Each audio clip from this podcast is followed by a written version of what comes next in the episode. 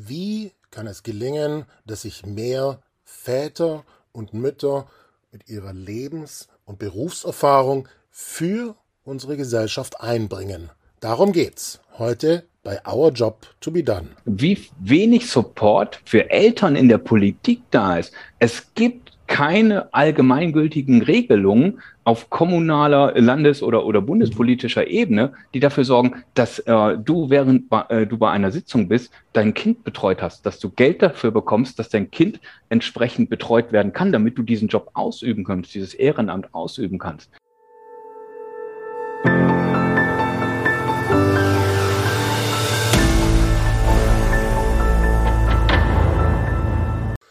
Es gibt so wenig Unterstützung, Führung, Orientierung für Eltern, die sich einbringen wollen in die Politik, in unsere Gesellschaft.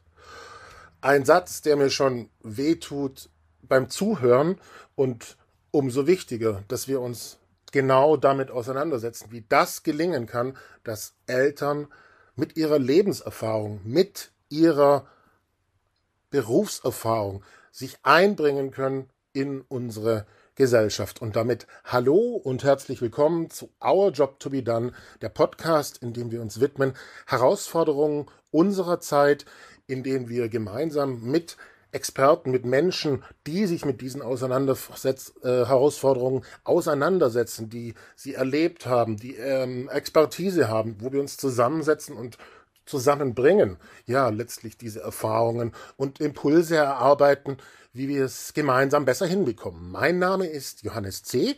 Ich bin der Gründer von Our Job to be Done und wenn dir dieser Podcast gefällt, dann bitte teile ihn mit deinen Freunden, berichte anderen Menschen genau von diesen Dialogen, ähm, von diesen Herausforderungen, wie man damit umgehen kann. Schreibe uns auch dazu gerne in den Kommentaren, ähm, wir sind dafür da, dass genau diese Auseinandersetzungen geführt werden und damit tust du uns allen einen großen Gefallen, wenn du einsteigst in diesen Dialog und diese weiterführst. Heute zu Gast zwei Männer, die ich beruflich schon sehr, sehr lange kenne und schätze und die gleichzeitig vor allem ähm, auch eine Strahlkraft haben im Sinne dessen, wie sie sich einbringen in Unternehmen als auch zu gesellschaftlichen Themen. Ähm, Henning Behrens ist äh, lange bereits im Bereich Lernen unterwegs und ähm, er ist liebender Familienvater, der sich ganz, ganz stark einbringt auch in gesellschaftliche Themen und Menschen anregt zu lernen, sich auseinanderzusetzen und ähm, auch heute im Dialog zusammen mit Harald Schirmer, der bei Continental im Bereich digitale Transformation eine Ikone ist, ähm, den, der auch sehr, sehr viele Vorträge gibt und ähm, letztlich ganz, ganz viel Inspiration ausstrahlt in diesem Bereich und der eben auch Transformation genauso als Mensch versteht ähm, und ähm, genauso als reflektierter Mann letztlich auch ähm, sich zeigt zu gesellschaftlichen Themen. Und ähm, der Austausch geht genau darum. Wie kann es gelingen, dass erfahrene Männer, Mütter, Eltern sich einbringen können mit ihrer Lebenserfahrung, mit ihrer Berufserfahrung für die Enkelfähigkeit unserer Gesellschaft. Genau. Moin Harald. Ja, grüß dich, Henning. Schön, dass ich mit dir ein paar bestimmt spannende Minuten verbringen darf. Ja, du, das freut mich genauso. Ja, und äh, wir können ja dem lieben Johannes einmal danken, dass er uns eingeladen hat, damit wir über ein cooles Thema sprechen und äh, wie wir ein wenig unser Land entwickeln können, wie sich vielleicht ein paar Veränderungen einstellen, ähm, die wir aus unseren Erfahrungen, aus unseren Expertisen, aus dem Unternehmen einbringen könnten ja, in unser schönes Land, in uh, unseren schönen Kontinent. Ja, sehr gerne. Also danke auch von meiner Seite, Sebastian. Du hast immer sehr, sehr viele relevante Themen natürlich, ähm, die auch Menschen bewegen. Das merkt man sehr deutlich und ähm, das wollen wir auch, das möchte ich auch, äh, ohne zu wissen natürlich genau, wie es geht. Aber der, der Wunsch, äh, ein bisschen eine Verbesserung ähm, zu erzeugen, ein kleines bisschen dazu beizutragen, dass unsere Welt ein bisschen besser wird. Ähm, den Wunsch, glaube ich, ähm, den haben wir, den teilen wir alle drei. Und ja, vielleicht können wir da ein bisschen was dazu beitragen, ein bisschen inspirieren mit ein paar Fragen, auch mal den einen oder anderen ähm, ja, in, in, in ein tieferes Nachdenken bringen und vielleicht sogar in ein ja, positives Handeln.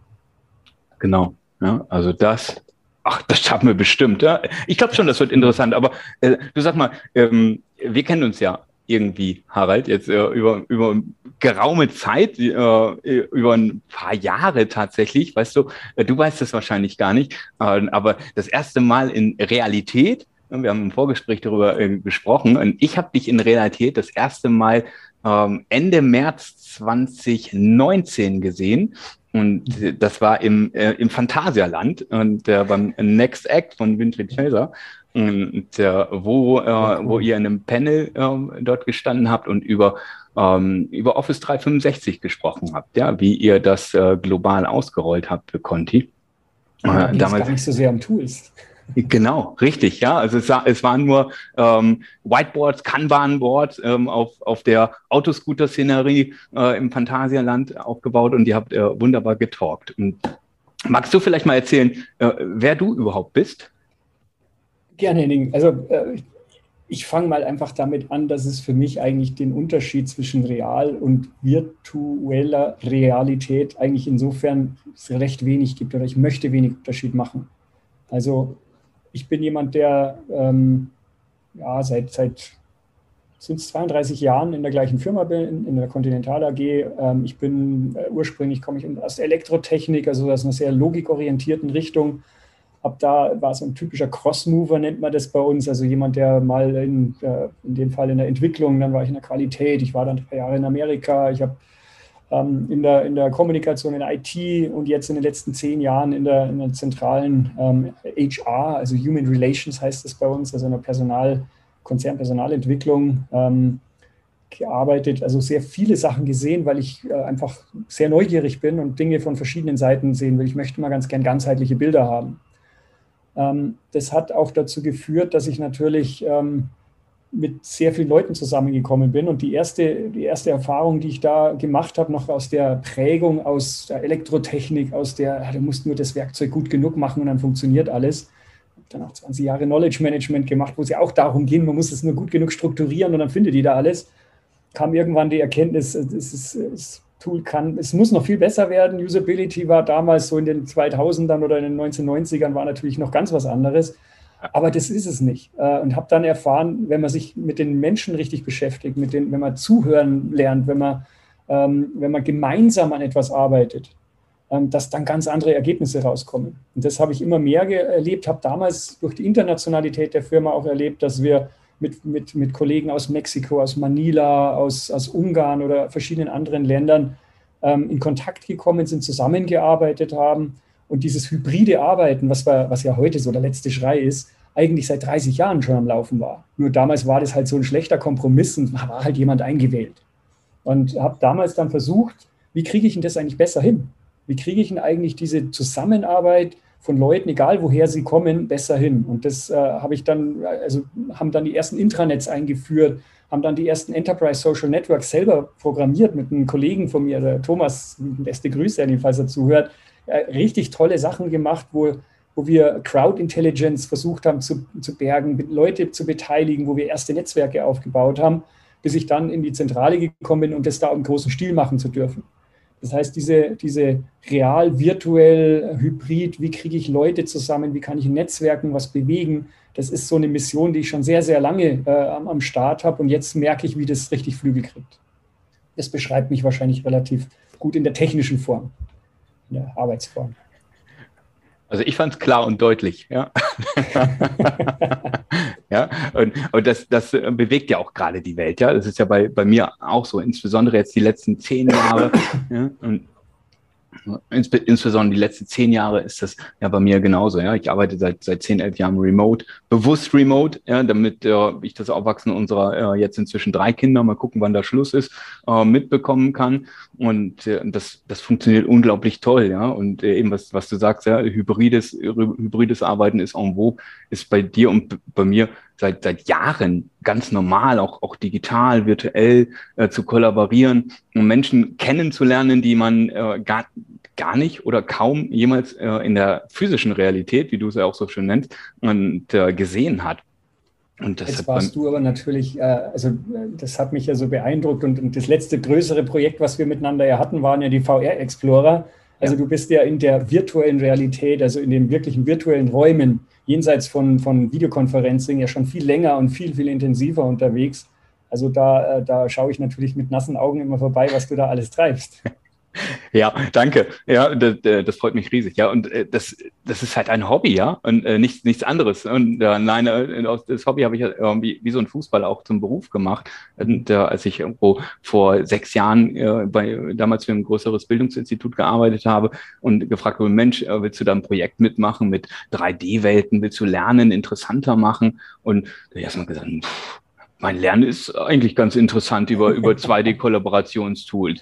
Und warum sollte ich das jetzt interessanter machen? Aber ich schaue mir das mal an, ja. Und dann war ich das erste Mal in so einer 3D-Welt und habe gedacht, was soll ich denn mit diesem Scheiß? Ja, und äh, jetzt muss ich auch noch einen Avatar anziehen und, und äh, virtuell durch die Gegend laufen und noch ein ähm, Kanal. Ja, genau, noch ein Kanal, noch ein Tool und, ja. und dann habe ich aber nach, nach 10, 15 Minuten habe ich gemerkt, boah, das, das ist richtig das. fett. Ja, und, äh, und, und das wird äh, über, über Jahre den, den Markt im, im Learning, aber auch in der Kollaboration, im, im, äh, im, bei kreativen Szenarien prägen und äh, so ein Mittel sein, bis wir ähm, endlich mal äh, total ohne Endgeräte unterwegs sind und äh, rein von Sensoren abgetastet werden in virtuellen Räumen sind.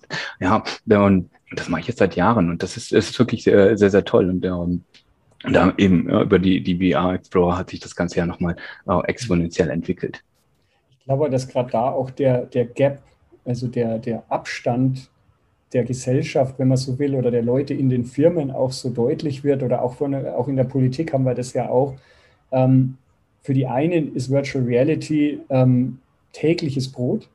Also die einen vielleicht eher im Spielen, für die anderen wirklich in der Arbeit, in der Gestaltung, in der Lerngestaltung oder auch in der Innovation, im, im, im, äh, in, der, in, der, Produktion, im CAD. Auch da ist inzwischen ganz, ganz viel Virtual Reality. Und für andere ist das irgendwie ähm, ganz ein fernes Szenario, das man vielleicht auch gar nicht haben will. Ich meine, Second Life ist wie alt? Zwölf Jahre ist das jetzt, glaube ich, her. Ähm, seitdem gibt es, oder noch länger, also seitdem gibt es das eigentlich. Ähm, die Brillen werden immer kleiner, immer einfacher, immer leistungsstärker. Du kannst inzwischen ohne dem Ganzen machen die, äh, ohne, also ohne Brillen, du kannst es direkt am Monitor machen und wirklich diese Unterschiede, dass ich das Gefühl habe, ich bin innerhalb von fünf Minuten gefühlsmäßig im gleichen Raum mit dir. Ja. Ähm, das, das vermisse ich halt in Videokonferenzen. Aber ja. es ist nochmal ein Kanal und es ist nochmal ein anderes Thema, ein Technologiesprung sozusagen für die meisten Leute, den wir noch gar nicht angefangen haben. Genau, und der ja auch dafür zu führt, ne, du, du sagst ja auch das, das Gap, ne, ich sag immer die Schere, die wird dadurch mhm. ja auch umso größer, ja. Du, du bist bei Conti, du, du äh, bist ja äh, einer der, der innovativen äh, Menschen, äh, umgeben von deinem riesigen Team und, äh, und ihr probiert immer wieder was Neues aus. Ihr habt eine, eine Kultur, die sich über Jahre proaktiv entwickelt und für uns ist das ja etwas ganz Normales inzwischen, ja, und äh, dieses agile Durcheinanderarbeiten äh, zu teilen und äh, reagieren auf, auf äh, unvorhergehende Sinnes und trotzdem vernünftig Lösungen zu finden, äh, die, die, äh, die für alle äh, wirklich äh, gut ausgehen. Und das ist für die anderen Bereiche in unserem Land ja ganz häufig noch nicht so. Ne? Wir sind das gewöhnt, aber die sind es nicht gewöhnt. Die Schere wird äh, dadurch immer, immer größer. Ähm, äh, Digitalität und, äh, und Co. lässt dann Größen. Und das macht es natürlich dann noch schwerer, wenn eine Schere immer größer wird, wie arm und reich. Mhm. Äh, hier haben wir dieselbe Schere, dasselbe Gap und äh, noch schwieriger, überhaupt den Weg zu finden zu diesen Menschen, die auf der anderen Seite der Schere äh, sind. Ja? Und diese Brücke wieder zu bauen, die wir selber auseinanderziehen, müssen wir selber wieder eine Brücke bauen. Aber wenn wir, wenn wir uns jetzt mal anschauen, diese Schere, die, also ich erlebe die Schere auch in mir selber sozusagen. Ähm, also Schere in Form von auf der einen Seite des, äh, den Wunsch, diesen ganzen tollen Sachen, die es da draußen gibt, irgendwie zu erleben und auch vielleicht sogar ein kleines bisschen mitzugestalten. Und auf der anderen Seite aber natürlich, wenn wir jetzt mal ein bisschen politisch oder gesamtheitlich anschauen, das eigentlich das große Verlangen, dass man ökologisch da einfach besser unterwegs ist, dass man einen ganzheitlichen Ansatz macht, dass man Energie äh, also sinnvoll verbraucht, wenn überhaupt, am besten natürlich einsparen oder gar nicht verbraucht, dass man sich um seine Familie viel mehr kümmert. Also und all diese Technologien, all diese neuen Programme, all diese Missionen, auf der wir da sind, die nehmen davon ja erstens viel Zeit in Anspruch und zum anderen aber auch ähm, prägen die uns ja auch in unserer Denkweise. Also diese, diese Schere zwischen der zwischen der haptischen, physischen Welt, in der man quasi auch Achtsamkeit lebt, äh, in der man auch ähm, in der Präsenz da ist und gleichzeitig aber in diesen virtuellen Welten, in diesen äh, Connected to the World sozusagen mit allen möglichen Leuten in Echtzeit äh, wirklich crazy ja. Shit macht. Ja, ja. Hm.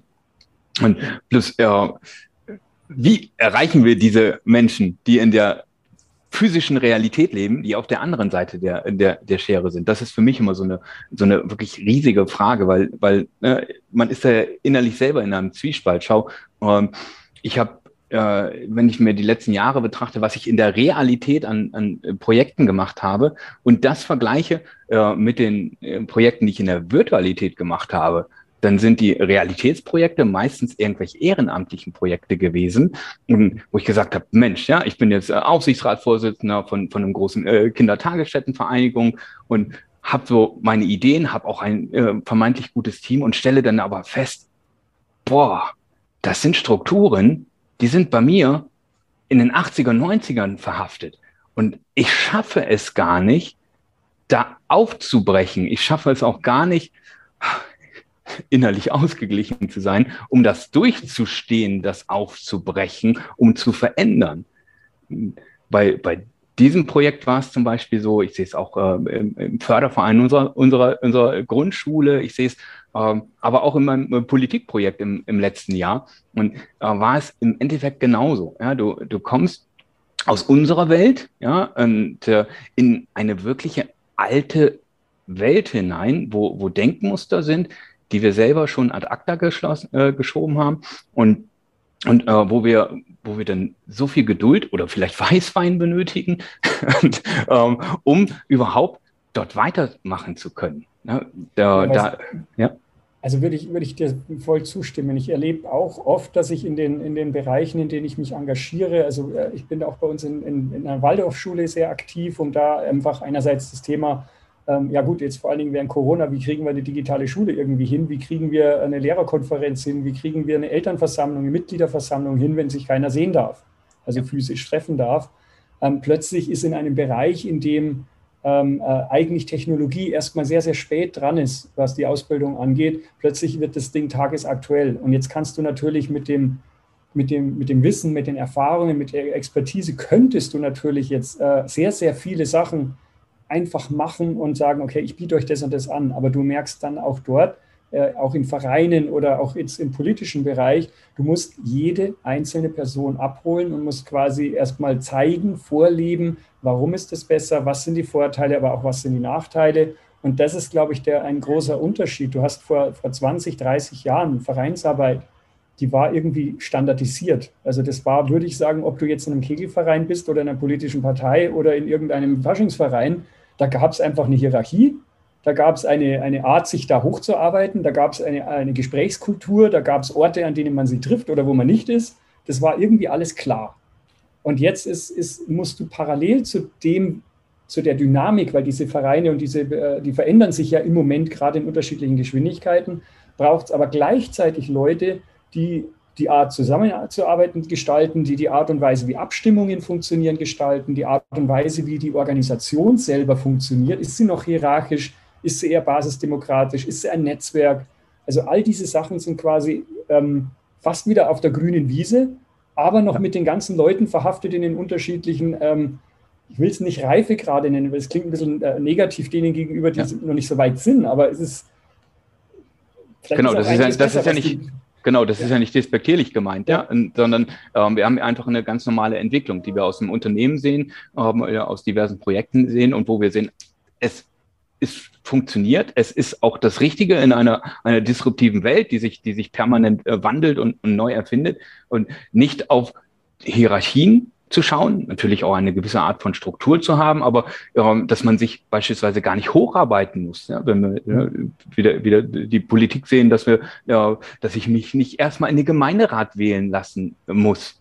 Und äh, um äh, für den Bundestag irgendwann zu kandidieren. Und, äh, das, das ist nicht notwendig. In manchen äh, Wahlbezirken ist sowas äh, angesagt, ja. Also du, du musst ja, dich da hocharbeiten, ja.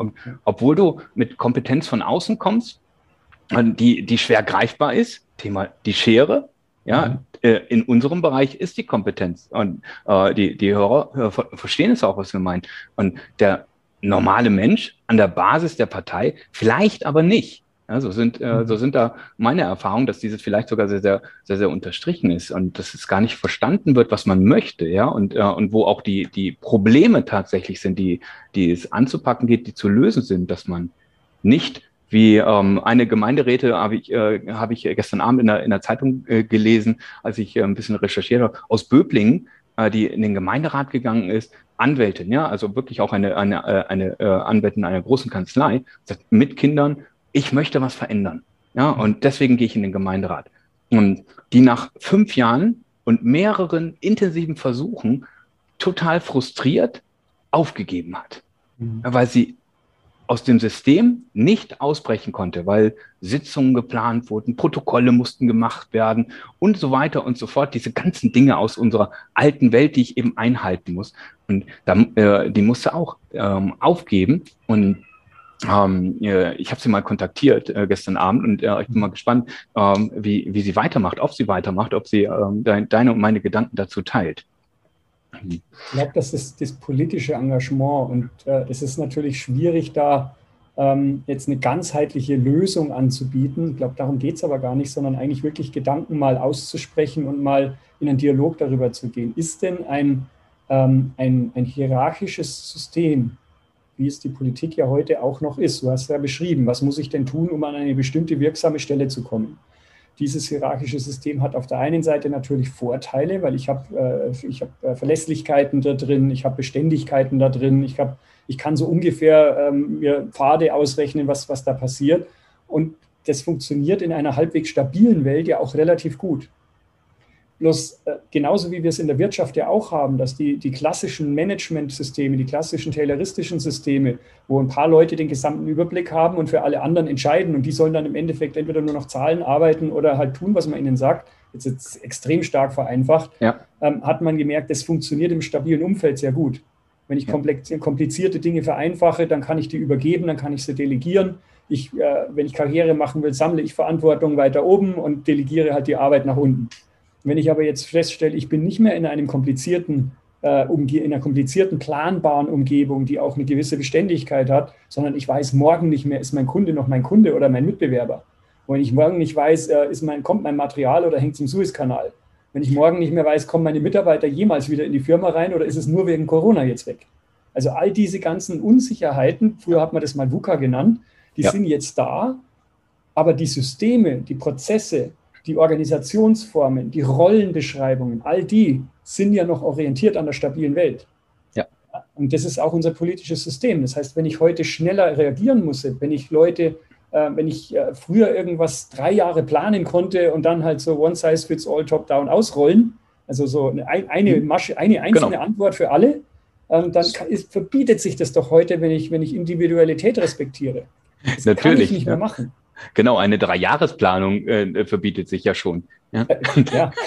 Wir haben früher, erinnere dich, wir haben früher doch, haben wir doch über Russland gelacht, weil die sieben Jahrespläne hatten. Ja. Haben wir gesagt, aber wir machen es in drei Jahren. Und genau. genauso ist es heute wieder, dass wir eigentlich darüber lachen müssen, wenn einer hergeht und sagt, ich habe einen Budgetprozess, der dauert ein Jahr. Also in ein Jahr ist dein Produkt nichts mehr wert, selbst wenn genau. du es entwickelst. Da brauche ich dein Budget nicht mehr, ja, ja, mein lieber Freund. Genau. Ja, und, und dieses Starre, ja, was, was sich ja im, im, äh, im Unternehmertum ein bisschen aufweicht in, in vielen Bereichen, in vielen Unternehmen, die ich, die ich inzwischen kennengelernt habe. Und äh, weicht es sich auf. Es, es, wir erhöhen unsere Reaktionsgeschwindigkeit. Ne? Eben, du sagtest, ne? die VUCA-Welt ist, ist längst da und, und wir können reagieren. Wir, wir verstehen das in einigen Bereichen zumindest langsam. Das habe ich im Start aber nicht. Da bin ich starr. Ja, und, und Stagnation, äh, wissen wir alle, Stagnation ist Rückschritt. Ja, und ähm, äh, wir kriegen Agilität aber nicht in vorhandene Strukturen rein, wenn wir nicht mal wirklich irgendwo reinpieken. Äh, da habe ich auch ein bisschen geschaut, auch gestern Abend, ja, wieder mal. Ne? Ich bin so ein Vorbereitungsmensch, weißt du, und, und, und ein bisschen recherchiert, einfach, Mensch, wie viele Menschen wie du und ich ähm, gibt es vielleicht überhaupt in diesem Land Eltern in dem Fall? Ja, es gibt äh, ungefähr 20 Millionen, habe ich, hab ich rausgefunden, ungefähr 20 Millionen Eltern, fand ich ganz, ganz schön wenig, aber ähm, äh, ich habe äh, dann weitergeguckt, wie viele befassen sich mit Vereinbarkeit, Beruf, Familie, und äh, Politik, Ehrenamt, also das, das, worüber wir heute auch äh, eben reden, ähm, wie viele Gruppen gibt es da? Und dann habe ich äh, eins wieder festgestellt, so, so, so, so viele. Viel zu viele. Ja? Und was machen diese Gruppen nicht? Genau das, was wir propagandieren, was du auch schon gesagt hast. Sie arbeiten seltenst gemeinsam an dem Thema, obwohl es das Gleiche ist. Ich sehe, also ich kann dir natürlich da jetzt sofort zustimmen und ich glaube, da sind draußen auch viele, die da sagen, ja, genau so kenne ich es auch. Ich möchte es aber trotzdem auch äh, die, so ein bisschen einen Scheinwerfer auf das, lichten, äh, auf das richten, wo es auch anders geht. Ich meine, äh, schau mal an, es hat jetzt äh, sehr, sehr viele Jahre gedauert, bis so eine verrückte äh, Partei wie die Grünen irgendwie da sind und jetzt plötzlich diskutiert man das eventuell in den, in, äh, den Bundes, ja. im Bundesrat in verschiedenen Bereichen Ämter übernehmen, die bisher undenkbar waren. Genau. Ähm, wenn ich mir aber jetzt parallel dazu anschaue, es gibt ja auch so Parteien wie Volt zum Beispiel. Und jetzt, und da, da wird es für mich. In Europa total angesagt, ja. Ja, da wird es für mich total spannend. Also da geht es für mich jetzt nicht um Parteiwerbung oder irgendwie sowas, sondern einfach mal anzuschauen, wie hat sich denn eine CDU, CSU oder eine FDP oder wie haben die klassischen Parteien, wie haben sich die in ihrer Struktur, in ihren Abstimmverhalten, in ihren ähm, wie kommen wir zu einem Konsens? Wie kommen wir zu einer, einer einheitlichen Meinung? Also die Piraten, das war ja damals auch deren Problem ein bisschen, dass die an, an einem Tag fünf Meinungen äh, äh, kundgetan haben, weil sie nicht abgestimmt waren, obwohl sie eigentlich digital auf der Höhe waren. Total. Ähm, dann schaue ich mir Grüne an und dann schaue ich mir sowas wie Volt an, ähm, die, die, es, die, die unheimlich professionell Kommunikationswege, Abstimmungswege, Beteiligungsformate ähm, äh, etabliert haben, jetzt mal losgelöst inhaltlich, wofür sie stehen, ja. sondern einfach nur dafür sorgen können, Leute, es kann heute etwas passieren und ich brauche innerhalb von drei Stunden eine pressefähige, einheitliche Meinung. Also einheitlich nicht in Form von, von, von diesem One-Pager sozusagen, die dann keiner mehr in Frage stellt, sondern einer, einer Richtung, etwas, was ich sagen kann. Genau. Und, da haben, darüber haben sich die Gedanken gemacht. Und das sind, äh, man merkt, dass es immer mehr solche Vereinigungen gibt, die sich über grundsätzliche äh, äh, Themen, also über die Mechanik sozusagen, wie wir denn funktionieren, wie wir denn überhaupt mit der Dynamik umgehen können, Gedanken machen. Genau. Und das ist ja eben ein, ein Weg, ja, oder äh, nicht nur ein Weg, sondern der richtige Weg, ja, erstmal ja. Äh, die, die, die Basis ähm, zu stellen, ja, was, was du selber auch, ja, wenn, wenn ich das nicht hinkriege, wenn ich kein, keine einheitliche Meinung habe, wenn ich keine, keine schnellen Tools, Technik habe, die funktioniert, wenn die Infrastruktur nicht da ist, äh, dann, dann kannst du noch so cool sein, ja, dann, dann wirst du es äh, versaubeuteln. Und ja. Ähm, äh, und da, da bewundere ich auch wirklich die, die Volt-Leute. Und da finde ich auch, das ist mein, mein Favorit, auch äh, unabhängig eben von, von dem politischen äh, Spaß. Und, ähm, aber trotzdem schaffen sie es nicht, in, in Deutschland äh, richtig da zu sein. In Europa ja, aber in Deutschland, zumindest hier, ne, ich wohne in Oldenburg, bei Bremen, und wenn du hier auf die Straße rausgehst und einen von diesen 180.000 Leuten, die hier vermeintlich wohnen, fragst, boah, ja, einen wirst du vielleicht finden, mich, ja, vielleicht noch fünf, sechs andere, ja, aber, aber mehr kennen die nicht. Ja. Henning, das ist, ich glaube, das ist auch ein bisschen ein Phänomen natürlich in Deutschland. Also ich habe schon das Gefühl, schau dir mal Innovation an in verschiedenen Ländern. Also ich krieg's durch unseren durch unsere, äh, unseren Konzern, durch unsere Organisation mit, mit über 60 Ländern, äh, in denen wir da unterwegs sind, natürlich auch ein bisschen mit, wie die Kulturen sind, wie Leute auf Veränderungen reagieren.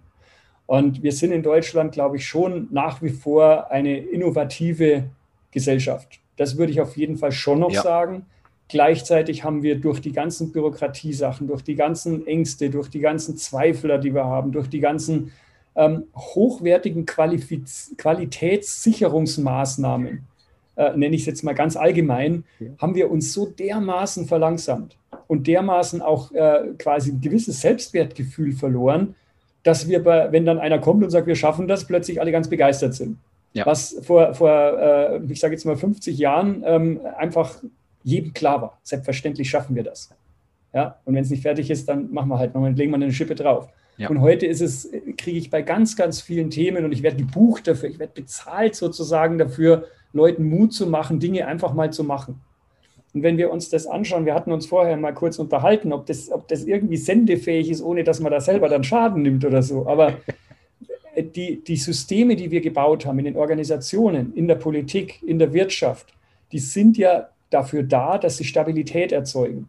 Ob wir das dann Gesetze oder Guidelines oder, oder, oder Compliance-Regeln oder wie wir sie alle nennen wollen, die haben ja ein großes Ziel, nämlich Risiko zu minimieren und Stabilität zu erzeugen.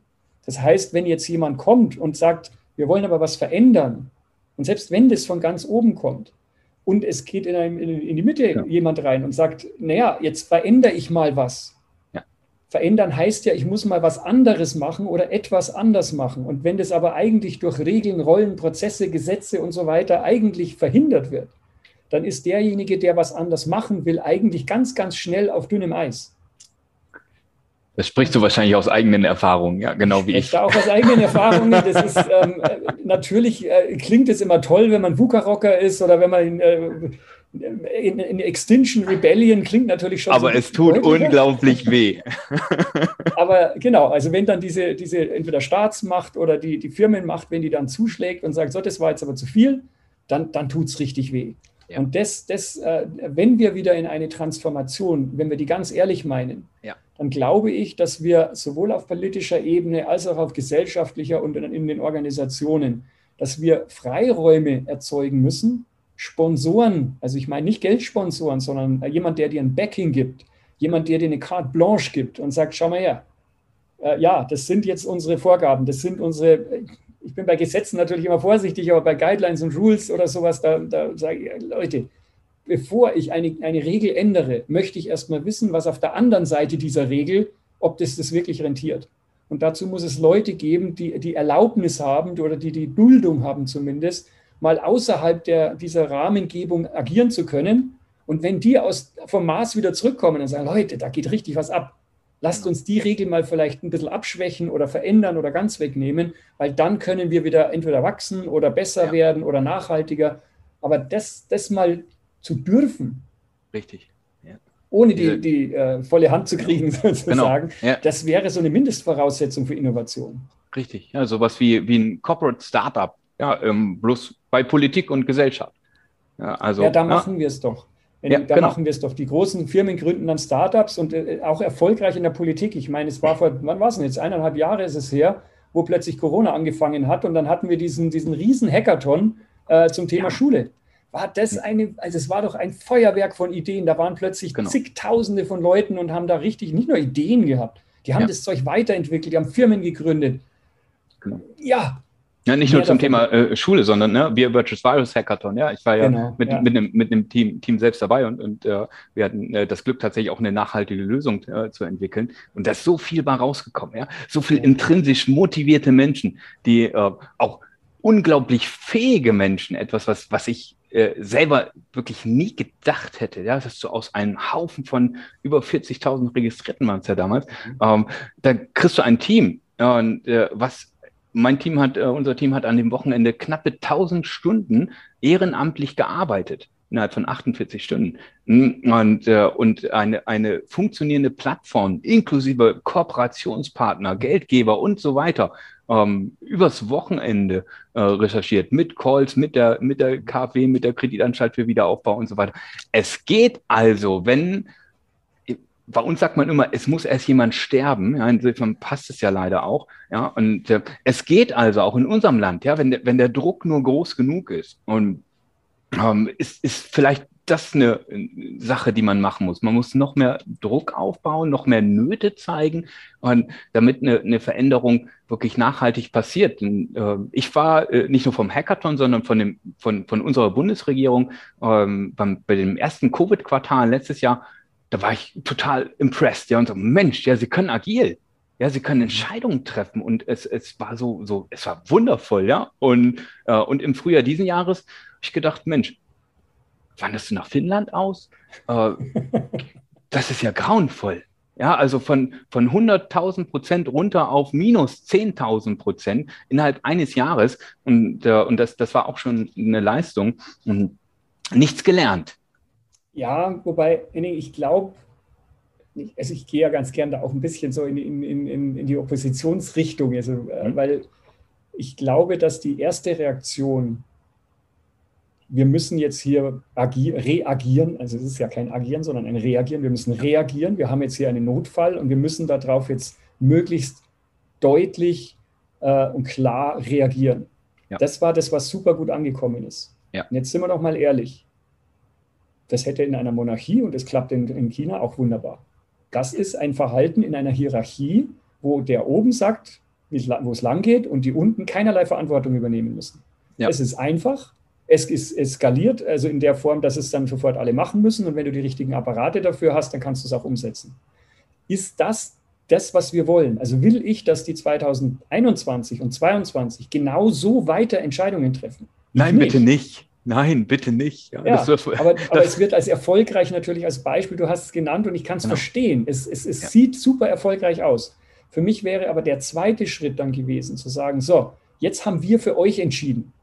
Das waren unsere Grundsätze, nach denen wir entschieden haben. Das war uns wichtig. Das, da ja. brauche ich Transparenz. Da brauche ich dann aber auch, wir nennen das Enablement, also jemanden äh, zu befähigen mit Transparenz, mit Verantwortungsübernahme und so weiter. Dann hätte man im nächsten Schritt sagen können, okay, wie kriegen wir denn jetzt entweder die Länder oder die Bürger, und das war die maximal schwierige Aufgabe, in die Verantwortung, selber Entscheidungen zu treffen oder aber auch wirklich mit Konsequenzen dann zu sagen, okay, wenn das und das passiert, ihr kriegt jetzt die Freiräume, so und so lang, als Testversuch von mir aus, als Experiment. Und wenn das nicht funktioniert, okay, dann müssen wir noch mal eine Ebene nach oben und da wieder Klarheit schaffen.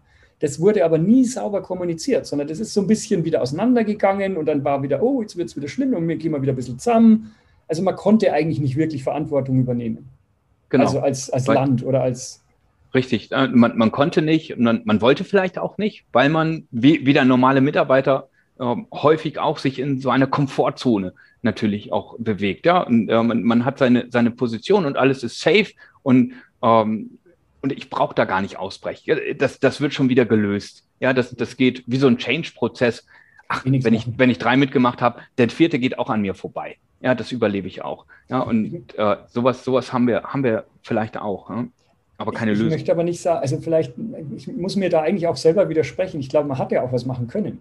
Und es haben ja auch welche was gemacht. Und es hat aber dann nicht ins Gesamtbild gepasst. Es hat ja Länder genau. gegeben, die haben sehr klare Regeln dann ausgearbeitet. Manche ja. freier, manche weniger frei. Und es war auch notwendig, weil es gibt einfach, ähm, um auch die, wirklich die, die Diversität da zu respektieren, es gibt einfach Länder, die sind viel dünner besiedelt als andere. Es gibt welche, da, da gibt es ganz viel Reisetätigkeit und anderen, da kommen jetzt nicht so viele Leute vorbei.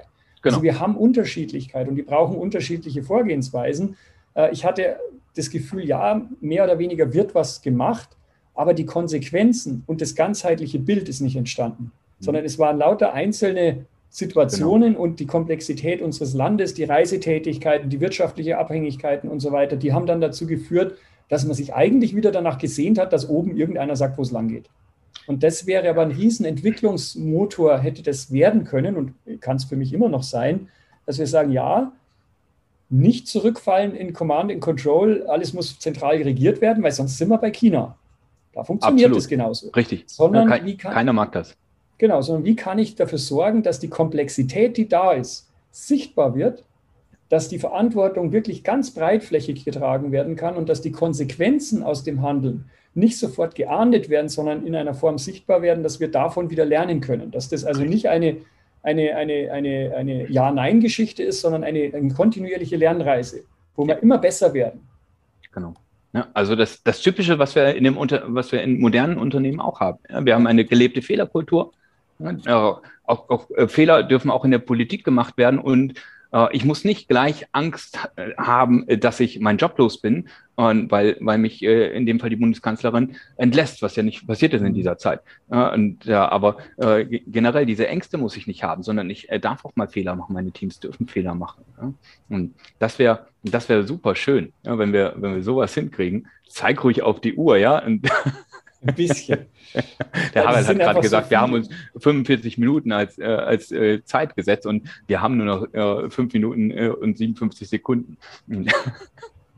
es sind einfach so viele Themen. Das Schwierige, das merke ich selber, ähm, man kann da eigentlich ganz schwer richtige und, und, und, und, und äh, Aus oder Aussagen machen, die dann einfach einzeln zitierfähig sind sozusagen, ja. sondern es ist wirklich, man muss sich da annähern, man, man merkt dann, während man redet schon und sagt, so, okay, ja, ja, ähm, man wünscht sich mehr Verantwortungsübernahme. Es haben Leute Verantwortung übernommen auch, äh, übernommen, auch bei der Flüchtlingsthematik, wenn wir uns erinnern. Ganz, ganz viele Leute sind in die Verantwortung gegangen, sind ins Handeln gegangen.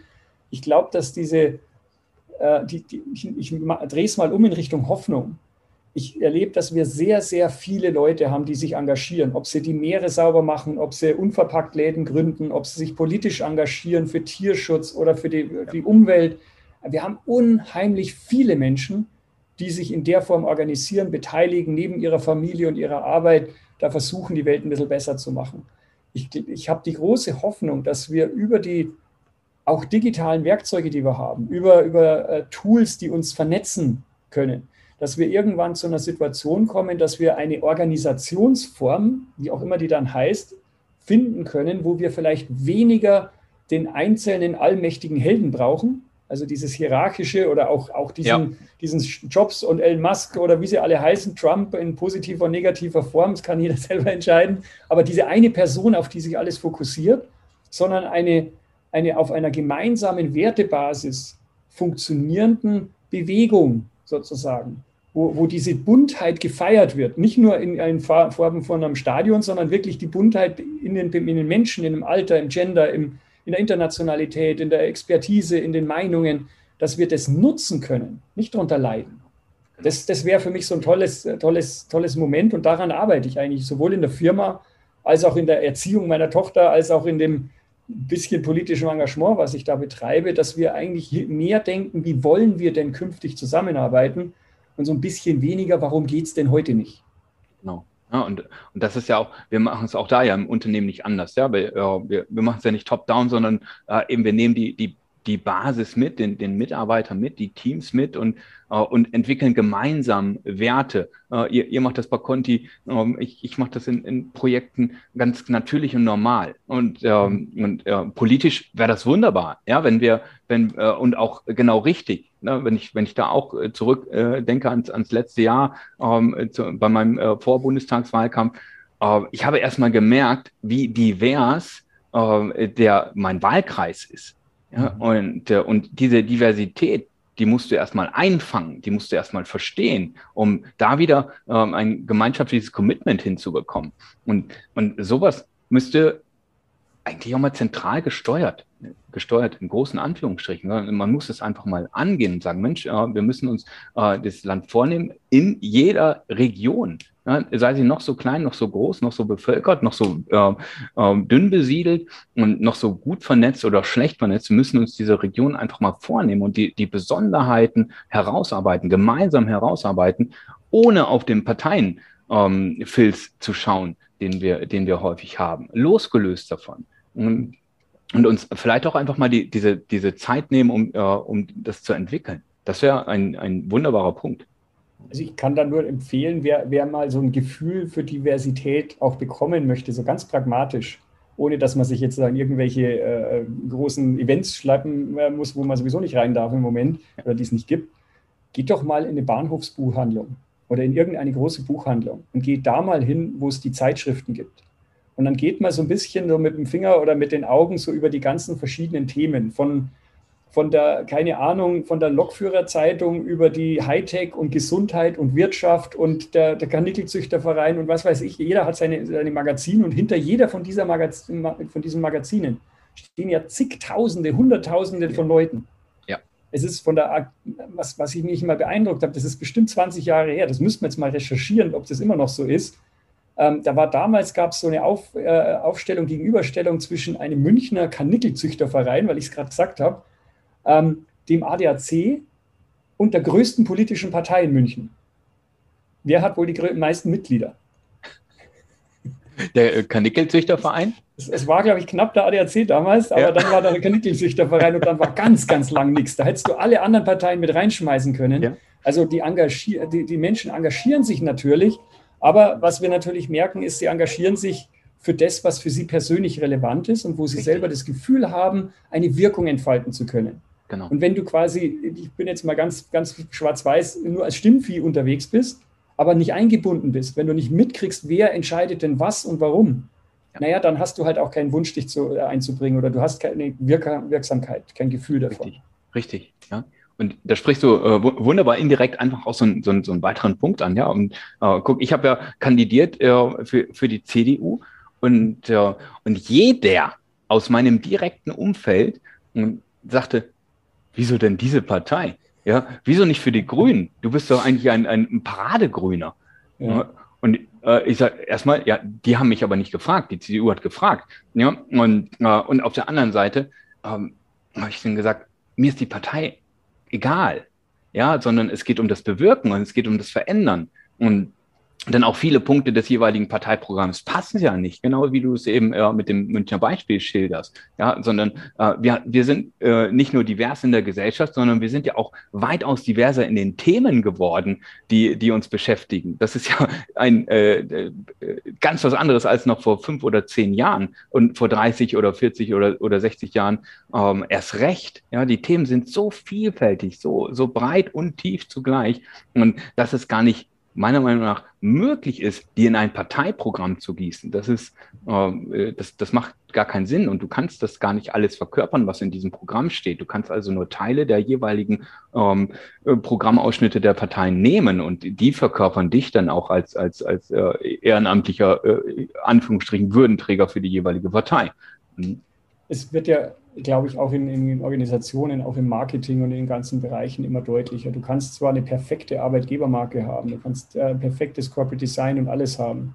Ähm, aber wenn du eine Person hast, die als authentisch gilt, der den die Leuten vertrauen und der im Endeffekt äh, äh, dafür sorgt, dass die, oder nicht dafür sorgt, einfach versucht, ähm, mit seinen Botschaften Leute zu erreichen, äh, Vertrauen aufzubauen und so weiter, und wenn der in einem Nebensatz sagt, woher er kommt oder für wen er arbeitet, dann hat das so viel mehr Impact, als wenn du die, die schönsten Bilder und die schönsten Marken äh, zeigst. Es ist beides wichtig. Ich möchte nicht ja. sagen, wir brauchen das nicht, aber ähm, ob jetzt jemand in der Partei A, B oder C drin ist, ich glaube, ich würde mal den Leuten unterstellen, die wollen alle dafür sorgen, dass es irgendwie besser wird. Und wir haben halt ein unterschiedliches Bild, was gut ist oder was besser ist. Die Frage ist, was ist wichtig und worauf reagieren wir? Was ist dringlich? Das klassische äh, Kobi-Matrix-Thema. Ja. Die, die, die, die Grundsatzfrage, die man sich, glaube ich, schon stellen sollte, ist, nutzen wir noch die richtigen Organisationsformen, nutzen wir noch die richtigen Methoden bei einer dermaßen schnelllebigen Zeit, bei dermaßiger Transparenz, die heute ja Gott sei Dank in meinen Augen immer mehr kommt und äh, bei einem dermaßigen Impact, den verschiedene Dinge haben müssen wir da nicht mal unsere Werkzeuge ein bisschen hinterfragen und anpassen? Und dann, also wenn ich da auf der, ich nenne es jetzt mal auf der, auf der Kompetenzebene, wenn ich da wieder auf einem, auf einem guten Stand bin, dann kann ich mir doch im nächsten Moment oder sollte ich im nächsten Moment für mich versuchen, aus dem Reagieren rauszukommen und wieder mal in Richtung Agieren zu gehen, zu sagen, okay, jetzt haben wir auf Covid reagiert, auf die Flüchtlinge reagiert, auf die Umwelt werden wir dann als nächstes hoffentlich nochmal ganz deutlich reagieren. Das wäre ähm, aber schön. eigentlich, äh, eigentlich wäre es doch mal an der Zeit zu sagen, Leute, es ist doch jetzt schon klar, was da morgen kommt. Ich frage mich immer, wenn Leute sagen, ja, wir wissen doch nicht, was morgen ist. Ich sage, es ist nicht so ganz unwahrscheinlich, dass das in einer bestimmten Richtung geht. Ja, und dafür kann ich eigentlich vorbereiten. Genauso wie ich für meine Rente mich vorbereiten sollte und nicht erst, wenn ich 67 bin. Genau. Ja, und ja. wir sind aber in der Politik an vielen Stellen eigentlich gefühlte 80 ähm, und reagieren für Dinge, für die sich heute schon 15-Jährige interessieren, also das passt irgendwie nicht mehr zusammen. Genau. Eben. Ja, das ist ja auch die Frage, liegen diese Strukturen nur am, am Bürger, ja, dass der sagt, Mensch, ich möchte mich damit nicht beschäftigen, ich will mich, ich weiß das nicht und äh, Klimawandel äh, und, und Co. Äh, sind für nie, äh, mich nicht wichtig als Beispiel. Das ist ja dann auch immer die Sache, du, du gehst in, in die Politik oder auch in ein Ehrenamt allgemein und ähm, als, als Normalsterblicher, als Eltern oder, oder wer auch immer ähm, und wenn, wenn die Menschen dich als Person äh, nicht mögen, dann müssen sie dich vom, vom Content her ähm, äh, mögen, ja, wenn du gewählt werden willst. Ja? Und äh, manche Dinge werden vielleicht ja auch da wiederum gar nicht so gesehen. Henny, ich muss Wahrnehmen. dir noch eine Frage zum Abschluss stellen. Die interessiert ja. bestimmt da draußen auch ganz viele irgendwo. Ich struggle, wie es neudeutsch so schön heißt. Nein, also ich scheitere jeden Tag wieder, hm? Die richtige Balance zu finden zwischen der Zeit, die ich für meine Arbeit, für meine Familie und für diese ganzen unglaublich spannenden, relevanten Themen äh, in, äh, in der Welt sozusagen, wo man sich überall äh, gerne beteiligt, wo man gerne unterstützen ja. will. Wie kriegen wir da eine gesunde Balance hin, dass nicht nur noch das Gefühl von Kompromiss steht? Und Puh, keine das Ahnung. Das war jetzt keine Antwortfrage. Ich weiß, ja. dass das extrem schwer ist. Aber wie ja. machst du es? Wie, wie, priorisierst du für dich?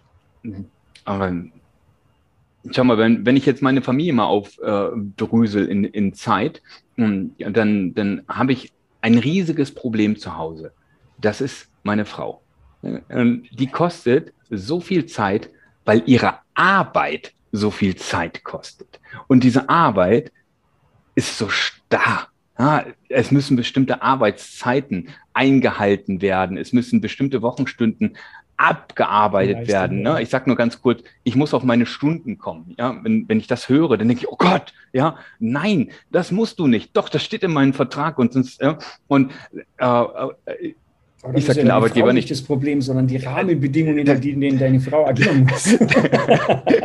ja, genau. Ne? Ich wollte nur, nur einmal ausholen. Ja. ja. Und also wir brauchen Flexibilität in der Zeit ja, und in der Arbeitszeit. Wenn ich das also mit mir vergleiche, ähm, ja, auch mit den Kindern, ja, Schule und so, das geht halbwegs noch. Ähm, wir sind alle weitaus flexibler als, als der starre Faktor in äh, unserer Familie, meine Frau und die Arbeitszeit meiner Frau.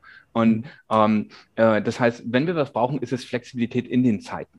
Und ähm, weil äh, sonst, sonst funktioniert das nicht. Ich habe das ja im, im, letzten Jahr auch äh, gesehen und Mensch, es könnte, könnte passen mit ganz, ganz viel Engagement, ähm, dass du in den, in den Bundestagswahlkampf gehst und habe für mich dann aber die, die Reißleine nach, nach drei, dreieinhalb Monaten gezogen, äh, weil ich festgestellt habe, nachdem ich allen, allen Input bekommen habe und den äh, ich benötigte, das ist nicht möglich. Ich bin bei einer 80 bis 100 Stunden Woche und ein halbes Jahr lang bin ich nicht da. Und das halbe Jahr, was ich da bin, ungefähr, das bin ich dann bei irgendwelchen Unternehmen, weil man das so machen muss, ja, oder in irgendwelchen äh, Kaninchenzüchtervereinen, ähm, weil man das so machen muss. Und äh, ähm, das heißt, ich darf mir dann auch nicht so ein Amt suchen, was mir den Zeitrahmen sprengt. Und ähm, das ist etwas, was, was man schaffen muss. Ne? Thema Selbstorganisation, Projektmanagement, das ist ja auch nichts Neues. Ja, aber äh, du, du musst eben dieses Gefühl für die Zeit entwickeln und du musst den richtigen Job, respektive das, das passende Ehrenamt äh, dann dafür haben. Und, äh, und natürlich die Struktur der Familie muss passen. Und dann kannst du eine Menge erstmal mhm. bewegen. Ja, also das Thema, heißt, wir müssen auch die Rollen anschauen. Also wenn ich in die ja. Politik gehe und ich habe aber eine eingefahrene Rolle, was, was ja. von mir verlangt wird, oder wie deine Frau in einen Job oder natürlich ich auch oder meine Frau, wenn, wenn die, die Rolle quasi unflexibel ist und sagt, okay, du musst aber das und das tun, egal welche Kompetenzen oder welche Wirkung du hast. Genau. Es gibt ja Leute, die können am, am Rechner, da kenne ich so einen Henning, der kann in einer virtuellen Umgebung in zehn Minuten mehr Wirkung erzielen, wie, wie andere Leute in einem, in einem ich weiß es nicht, im halben Jahr äh, auf der Straße sozusagen. Also das ist, äh, aber trotzdem wird in der Rolle verlangt, wie du es gerade sagst, du musst so und so oft da sein, ja. du musst diese Präsenz, Präsenz, also in der physischen Welt genau. haben, obwohl du ja eigentlich für was ganz anderes stehst. Korrekt. Das müssen wir mal in Frage stellen, dass wir sagen, genau. lass, lass uns doch Leute mal aufgrund ihrer, wie es der Friedhof Bergmann, der leider gestorben ist, gesagt hat, was willst du wirklich, wirklich, das mal rausfinden und das dann in die Gesellschaft einbringen. Und zwar auf die Art und Weise, wie es auch mit Familie, mit Ehrenamt, mit politischer oder mit der, mit der äh, geldverdienenden äh, Zeit sozusagen vereinbar ist. Genau. Ja, also das ist der, der, eben der zweite Punkt. Ne? Die, die Rolle ja, muss, muss angenommen werden. Ja, und sie muss nicht nur geduldet werden, sondern sie muss insbesondere, wenn du dann über Familie äh, und, und Vereinbarkeit sprichst, sie muss ähm, auch unterstützt werden. Ja, ähm, auch, auch hier äh, äh, die, die Böblinger Gemeinderätin, genau ähnlich wie bei mir, sagt, ich habe, und das geht ganz, ganz vielen so, da muss, da äh, kann der Hörer und, und, uh, und du auch, wir können da in die Shownotes vielleicht auch nochmal einen Link reinstellen und mal recherchieren. Es ist unglaublich, ähm, wie wenig Support für Eltern in der Politik da ist. Es gibt keine allgemeingültigen Regelungen auf kommunaler, Landes- oder, oder bundespolitischer Ebene, die dafür sorgen, dass äh, du, während äh, du bei einer Sitzung bist, dein Kind betreut hast, dass du Geld dafür bekommst, dass dein Kind entsprechend betreut werden kann, damit du diesen Job ausüben kannst, dieses Ehrenamt ausüben kannst. Also auch da fehlen, fehlen tatsächlich äh, ganzheitliche Rahmenbedingungen, damit das ermöglicht werden. Die sind alle äh, kommunalpolitisch. Äh, und teilweise auf der Ebene reden wir ja noch nicht davon, dass du bezahlt wirst für das Amt, sondern genau, ist ja wirklich ein ne? Ehrenamt. Das heißt, du musst dir im Endeffekt äh, musst dir es leisten können, dir einen Babysitter ja. zu, zu zahlen, damit du überhaupt dein Ehrenamt einnehmen kannst. Also genau. du zahlst fürs Ehrenamt.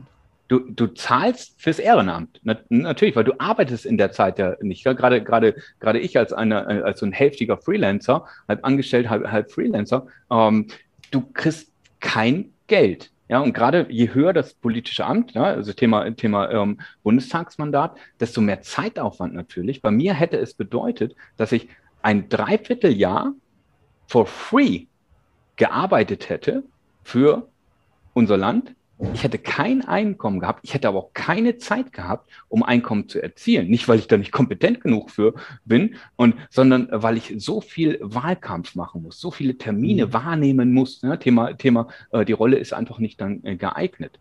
Man, Aber Henning, vielleicht äh, müssen wir an der Stelle auch wirklich nochmal einhaken und auch mal ein bisschen Respekt den Leuten gegenüberzubringen, die, die wir die ganze Zeit natürlich gerne bashen ja. in der Politik bis du an ein Amt kommst, an dem du dann vielleicht auch ein bisschen Geld verdienst und Wirkung hast, musst du ja so viele Sachen hinnehmen, musst du so viele Sachen Wahnsinn. schlucken und äh, ja. deine Familie vernachlässigen, weiß der Teufel was alles.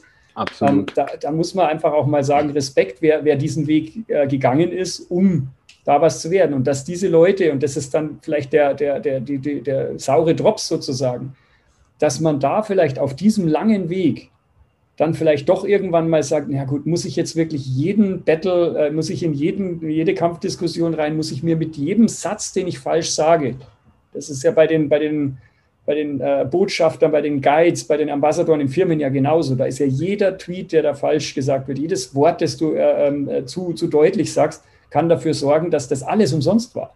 Genau. Ja, also das Risiko, das du eingehst, wenn du wirklich Tacheles redest, wenn du wirklich sagst, hey, das stimmt mir jetzt, da möchte ich nicht mehr äh, in die Richtung weitermachen, gehst du ja das Risiko ein, all das, was du da aufgebaut hast, zu verlieren. Das ist ja nicht wie ein genau. äh, ja. Äh, sicherer Job, wo du sagst, ich mache halt jetzt die Karriereleiter und zack, irgendwann bin ich dann an der richtigen Stelle, sondern du läufst immer mit dem gewissen Risiko oder mit dem immer größer werdenden Risiko ganz viel Investition, steigende Verantwortung für das, was du da tust und ja. eigentlich erst sehr, sehr spät irgendwie eine, eine äh, ich sage jetzt mal, eine Wertschätzung äh, in finanzieller Art oder in Form von, und selbst in den höchsten Ämtern ist es ja noch so, dass wenn du da die falsche Aussage machst.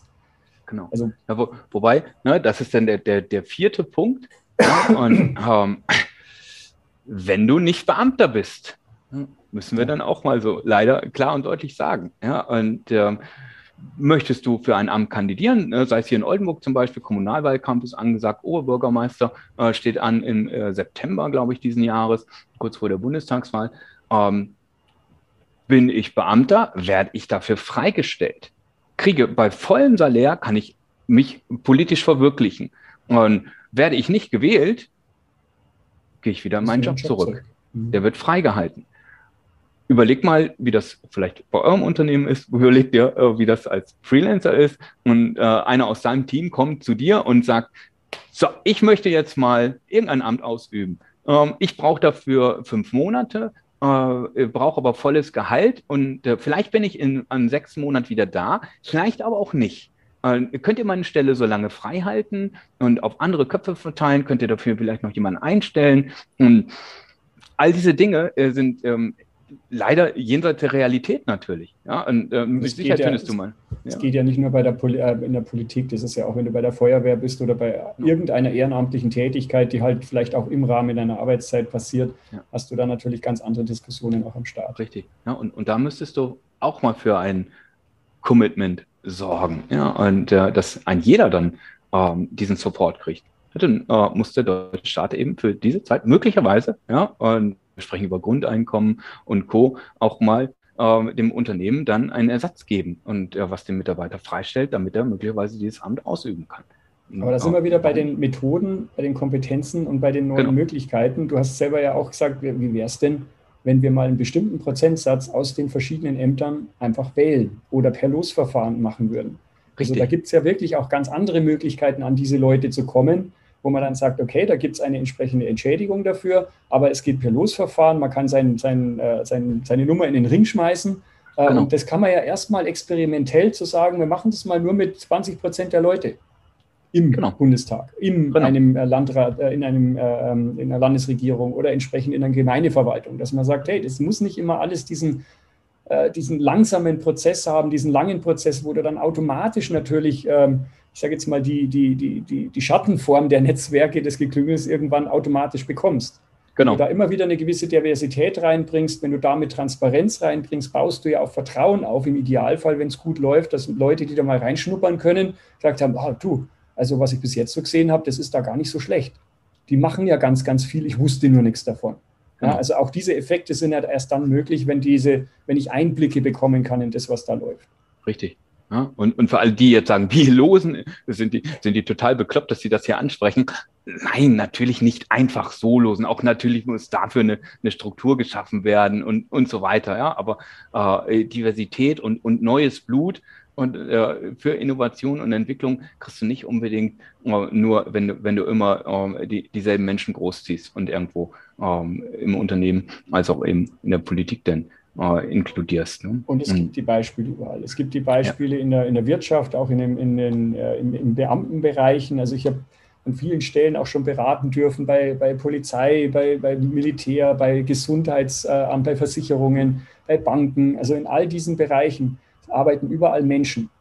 Und all ja. diese Menschen haben natürlich irgendwo Bedürfnisse und haben Ängste und haben aber auch Erfahrungen aus der Vergangenheit. Und die blockieren uns natürlich manchmal. Und wenn du aber in diese Bereiche dann solche neuen Methoden reinbringst, erlebbar machst, wenn Firmen plötzlich sagen, okay, wir wählen unsere, Vor äh, unsere, unsere äh, Führungskräfte, ist natürlich das erste Mal, wenn du sowas sagst, sagst du, das ist ja Wahnsinn. Was passiert denn da? Aber genau das ist ja etwas, wo man dann sagt, ja, Moment mal, das eine ist Management von, von Dingen, die ich, also Budget und solche Sachen, so tote Dinge, wie ich es immer nenne, die sollte man auch managen, weil das ist die, das beste Verfahren dafür. Ja. Aber wenn es um lebendige Dinge gibt, wie Menschen oder Ökosysteme oder Märkte oder politische Systeme, das ist halt, managen ist halt nicht die, die beste Form dafür. Da muss ich äh, zuhören, da muss ich Transparenz, Beteiligung, all diese Sachen hochfahren. Und dann brauche ich da vielleicht auch andere Nominierungsprozesse, um zu den Leuten zu kommen. Und das kann ja eine Wahl sein, das kann ja auch ein, ein Losverfahren sein. Es kann auch natürlich sein, dass es eine Nominierung ist für eine bestimmte Zeit. Ähm, also da gibt es, aber erst wenn ich es ausprobiere, dann ja. komme ich in die Situation, dass ich da neue Erfahrungen machen kann. Und aufgrund dieser neuen Erfahrungen das wäre dann eine gute Basis zu sagen, so, das haben wir jetzt ausprobiert und nicht, war Blödsinn, hör mal auf, sondern lass uns mal überlegen, was hat denn nicht funktioniert, was hat gut funktioniert und dann fängt man an anzupassen. Und dann Richtig. bist du genau bei dem, was man heute eigentlich unter agil bezeichnet oder unter iterativ oder, oder entsprechend als Lernreise. Du gehst nicht davon aus, dass der erste, nächste Schuss sowieso funktioniert, sondern du hast einen Experimentierraum, du hast, einen, du hast äh, ein Backup von Sponsoren, von Leuten, die sagen, ja, die, lass die mal machen äh, auch wenn es mal aufs erste Mal nicht klappt. Ein Musk muss drei Raketen äh, landen, bevor mal eine richtig äh, landet. Das ist einfach ein ganz normaler Prozess, wenn ich was verändern muss. Ich muss ein gewisses Risiko erlauben und dann lerne ich, aber dann merke ich, wie kann ich jetzt weitergehen, was kann ich besser machen, wie kann ich jetzt plötzlich mit allen reden. Auch das geht heute. Dafür haben wir Social Media. Das ist nicht genau. nur Katzenvideos und Shitstorm. Das ist eine wunderbare Plattform, wo ich mit allen in einen Dialog treten kann und die Funktionen mit Likes und Kommentaren helfen mir, die Ergebnisse, die Rückmeldungen zu konsolidieren und, zu, und, und Relevanz zu erkennen und auch Resonanz zu erzeugen oder zu erkennen. Aber damit Richtig. müssen wir umgehen lernen. Absolut. Ne? Und ich stimme voll zu. Ich will noch einen letzten Punkt rein. Ja, und für, für die, äh, die innovativen Ideen, die wir, die wir vielleicht haben, ja, auf jeden Fall sind es Ideen. Und ähm, ne, wir sprachen über, über die, die Zeitproblematik, ja, und auch im Unternehmen teilen wir Arbeit auf inzwischen. Ne? Thema Doppelspitze und Co. Ja. Und, ja, und wissen, äh, dass das zeitbegrenzt ist. Wir wissen auch, dass das ähm, entsprechend Know-how nicht unbedingt ähm, in, in allen Bereichen zu 100 Prozent da, sei, äh, da ist oder sei, sein muss. Also teilen wir sie auf. Also teilen wir beispielsweise mal ein Bundestagsmandat auf. Wir haben ja. äh, eine, eine zentrale Berliner Fraktion, wir haben eine kommunale Fraktion und diese beiden üben gemeinschaftlich das Mandat aus. Ja, why not? Ja, für mich wäre das ideal. Ich würde dann nur, nein, ich würde ich würde ganz selten in Berlin sein. Ich würde einfach in meinem äh, Wahlkreis sein, bei meiner Familie, würde morgens unterwegs sein, nachmittags habe ich die Kinder mh, hm, und kann abends wieder äh, mich irgendwo zuschalten oder unterwegs sein. Ich kann das in meinen Zeitplan ähm, einbauen. Und äh, das ist so in vielen Bereichen ja nicht möglich. Und für die, die also. jetzt sagen, das geht doch gar nicht, selbstverständlich, das geht seit Jahrzehnten. Das nennt man Jobsharing. Ja. Ähm, das funktioniert wunderbar, wenn es eine gute Kommunikation gibt, wenn die Werkzeuge effizient genutzt werden, wenn ein, eine Kompetenz da ist, asynchron zusammenzuarbeiten, um es mal fachlich auszudrücken. Ja. Das geht. Und ob dann in einer, in einer Partei, keine Ahnung, äh, Habeck und Baerbock zusammen Kanzler sind oder sogar noch weiter gedacht, ja, warum muss der Kanzler aus einer Partei sein? Wir können ja aus zwei Parteien zwei Leute haben, die sich aber bitte persönlich abstimmen müssen und vielleicht dauert dann die Kandidatur auch nicht ganz so lange, sondern ist einfach vielleicht begrenzter. Eben. Ja, also da gibt es ja. ja ganz viele andere Denkmöglichkeiten und es wird nicht die Welt untergehen, wenn wir das mal ausprobieren bin ich zu 1000 Prozent bei dir. Ja? Also lass, lass uns uh, die, die, die Menschen enablen und, und lass uns bitte was ausprobieren. Und, uh, aber nicht in, in der Struktur und mit den Methoden, die wir bisher haben, ähm, weiter fummeln, weiter friemeln, würde man hier oben sagen.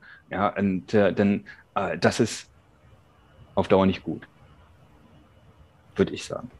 Da bin ich dabei. Lass uns, ja. lass uns Dinge ausprobieren wenn wir das Ganze noch irgendwie gesund hinkriegen, wenn wir das noch mit einer gewissen Achtsamkeit und Respekt gegenüber hinkriegen, ähm, dann ist das eine Welt, die ich dann irgendwann gern auch meiner Tochter übergeben will. Im Moment ist es eine Baustelle. Und da ja. fühle ich mich noch nicht gut äh, zu sagen, ich kümmere mich mal jetzt nur um meine eigenen Sachen. Genau. Ja, und also schafft ihr Freiräume, Harald. Ja, und äh, ich arbeite auch äh, wei weiter dran, nicht nur Freiräume äh, zu schaffen, sondern, sondern auch Möglichkeiten, um diese Freiräume äh, sinnvoll äh, mit irgendwelchen wunderbaren Netzwerk, Ehrenamt und Co-Tätigkeiten zu füllen, damit wir wirklich ja, die Welt besser hinterlassen. Ja, du, du sagst es, ja, und, äh, und die Struktur so machen, dass sie auch übernommen werden kann und, und nicht irgendjemand in 15, 20 Jahren kommt und sagt, was habt ihr denn für eine Scheiße gebaut? Aber dann lass uns doch vielleicht das mit einem, mit einem Aufruf irgendwie nochmal beenden. Lass uns doch mal vielleicht weniger darüber diskutieren, was alles schlecht läuft. Sondern lass uns vielleicht mal, vielleicht geht es ja unten in den Kommentaren von dem Podcast oder entsprechend äh, in, in den sozialen Netzwerken, lass uns doch mal dieses Bild generieren was ist denn besser? Also nicht in eine Argumentation sofort zu gehen, ja, aber, ich nenne das immer so Rulebreaker-Workshops, da soll jeder erstmal eine Idee raushauen und dann lasst uns an der Idee mal weiterdenken. Und wenn irgendwo was nicht weitergeht, dann, dann suchen wir kreative Köpfe, die sagen, ja, wenn, das könnte man, ja, also einfach mal in eine positive, wünschenswerte Zukunft zu argumentieren und lasst uns mal Gedanken sammeln, was ist denn eine bessere Welt? Lasst uns die mal dieses Bild so konkret wie möglich machen. Und, wenn, und dann, dann ergeben sich schon Methoden, wie wir da hinkommen. Das ist also euer Job to be done. Genau. Ne, nutzt die Kommentare und äh, seid dabei und seid nicht die Aber-Fraktion. Äh, gebt uns, gebt euch die, den Raum und, äh, und die Möglichkeit, eure Ideen irgendwo äh, zu platzieren. Und, äh, und wir sorgen dafür, dass es über den Podcast von Johannes äh, in die Welt oder erstmal in unserem Land transportiert wird. Sehr, sehr gerne.